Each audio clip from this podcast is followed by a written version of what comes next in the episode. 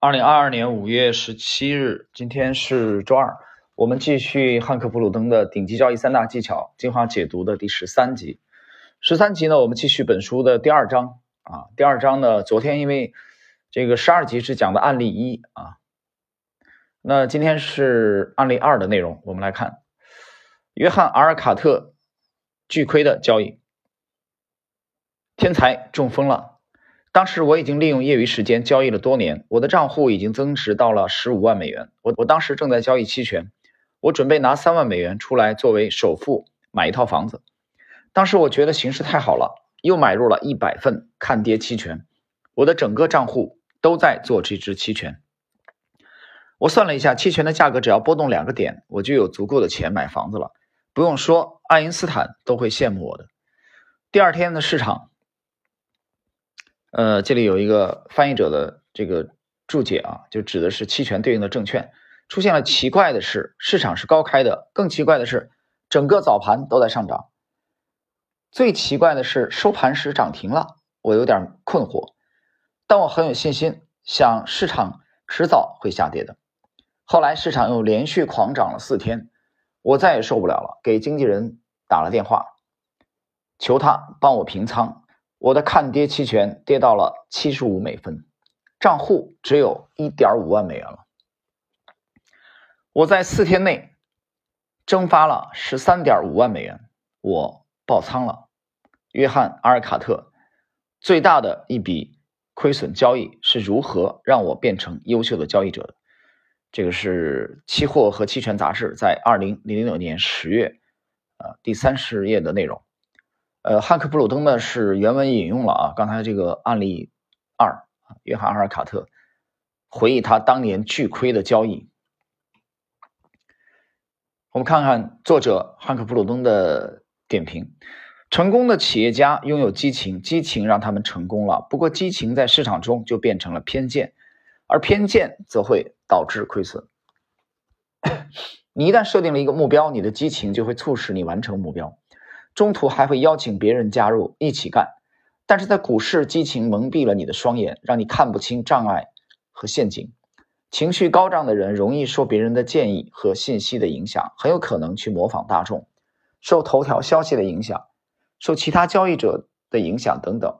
当价格对他越来越不利时，他们做不到理性。对于你摇旗呐喊买入的股票，一般很难再去否定它。我们要停顿一下啊。这里边汉克普鲁登讲，当价格对他们越来越不利时，他们做不到理性。这里我们要也必须要展开一下啊，什么叫对他越来越不利时，他们做不到理性？其实就是你的账户已经开始出现亏损，其实就是当市场真实的走势和你的原先的预判出现相反的时候，你做不到理性。这个时候你往往想的市场是错的，你只需要继续坚持就可以了。而这种做法对趋势派而言，对图表派而言是这个大忌中的大忌，最忌讳的就是这么干。因为价格对你越来越不利，其实已经在告诉你，你这笔头寸，你这个位置啊，你这仓位和持仓很有可能已经错了。因为如果你对的话，安利弗莫尔的这种观点，啊，你入场他做短线啊，三天之内。就应该有明确的表现，向你预期的方向。比如你做空的话，啊，那应该向下，它至少不应该明显的向上。如果你做多的话，它应该向上突破，而不应该下跌，大幅度下跌啊。所以，当价格对它越来越不利时，他们做不到理性，指的就是你无视市场真实的表现。市场真实的表现通过什么来呈现呢？其实就是最直观的，只有一个标准啊，你。我在之前解读这个马克·米勒尔维尼的第三部书啊，这个对话录啊，百万这个交易员的圆桌会谈里边的四位顶尖的大师，马克·米勒尔维尼啊，小马克里奇，呃，David Ryan，呃，还有搞装修的啊这位。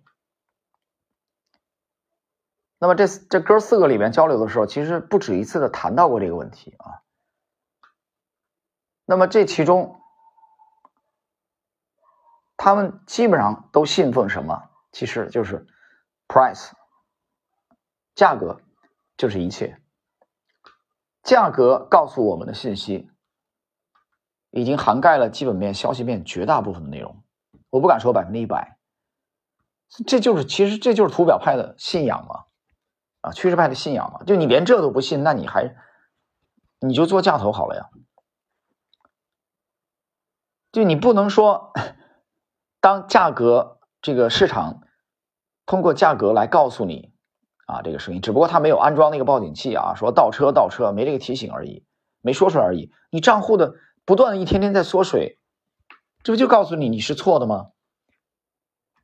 所以这个时候很多人加入的是自己的执念啊，为什么呢？因为他他在之前的实业做实业的时候很优秀嘛，啊，不停的成功啊，这种成功会强化啊，他他会膨胀，他会自信心爆棚。他会强化自己的判断，他说我我没问题，我的判断没问题，市场可能错了，我只需要坚持一下，熬一熬。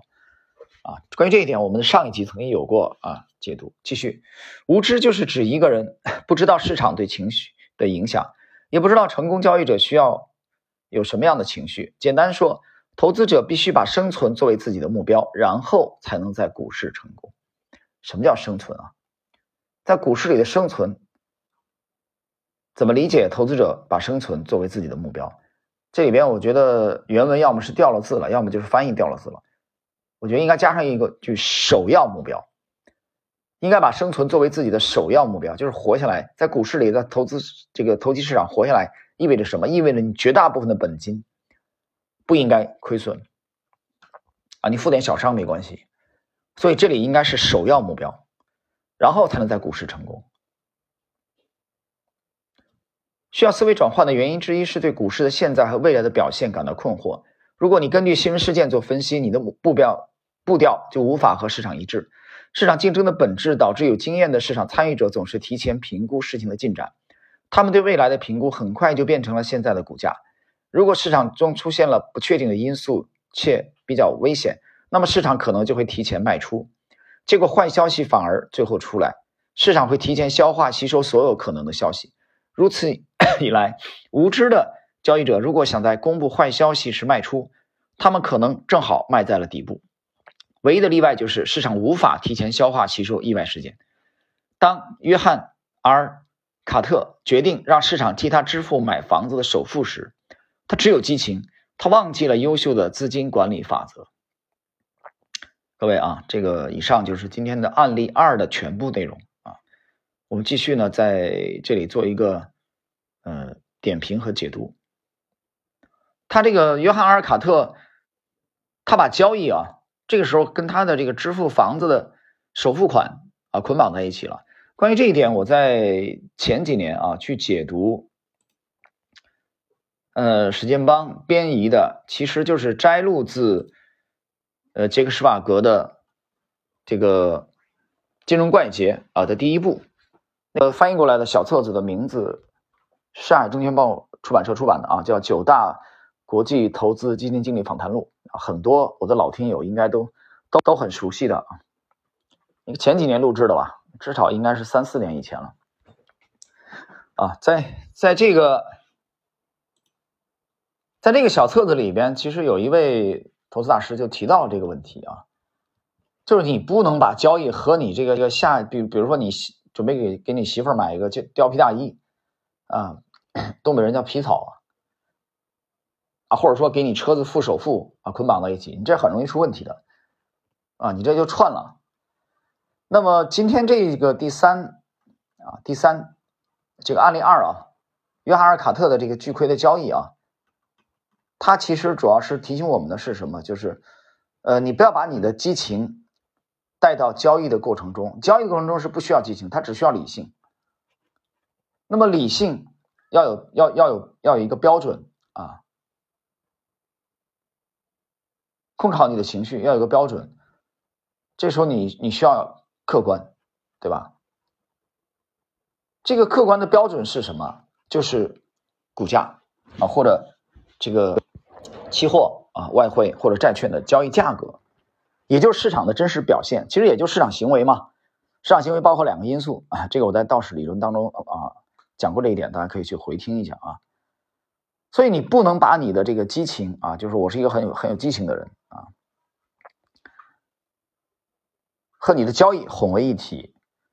呃，关于这一点啊，各位其实可以去参考一下。我在这个喜马啊，我们有一个有一个圈子啊，半亩红的圈子里边有一个帖子是这这个一九年的二月二号吧发的一个帖子。这个帖子的名字叫“一辈子真长”，这个其实是我 是我直接摘录的我我星球里面前几年的文章啊，“一辈子真长”这个这个帖子的开篇啊，我写了这样几段话：二十多年投资长路走过，几轮跌宕起伏、牛熊经历，我理解的投资这个行当，倾其一生至少要保持三个平衡，其一是高度自信与果断纠错的平衡。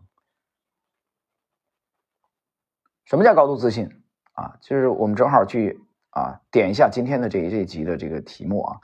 高度自信是什么？就是激情嘛，就你肯定要相信自己可以做得更好，对吧？你连这个都没有，那你还玩什么？你直接销户了嘛？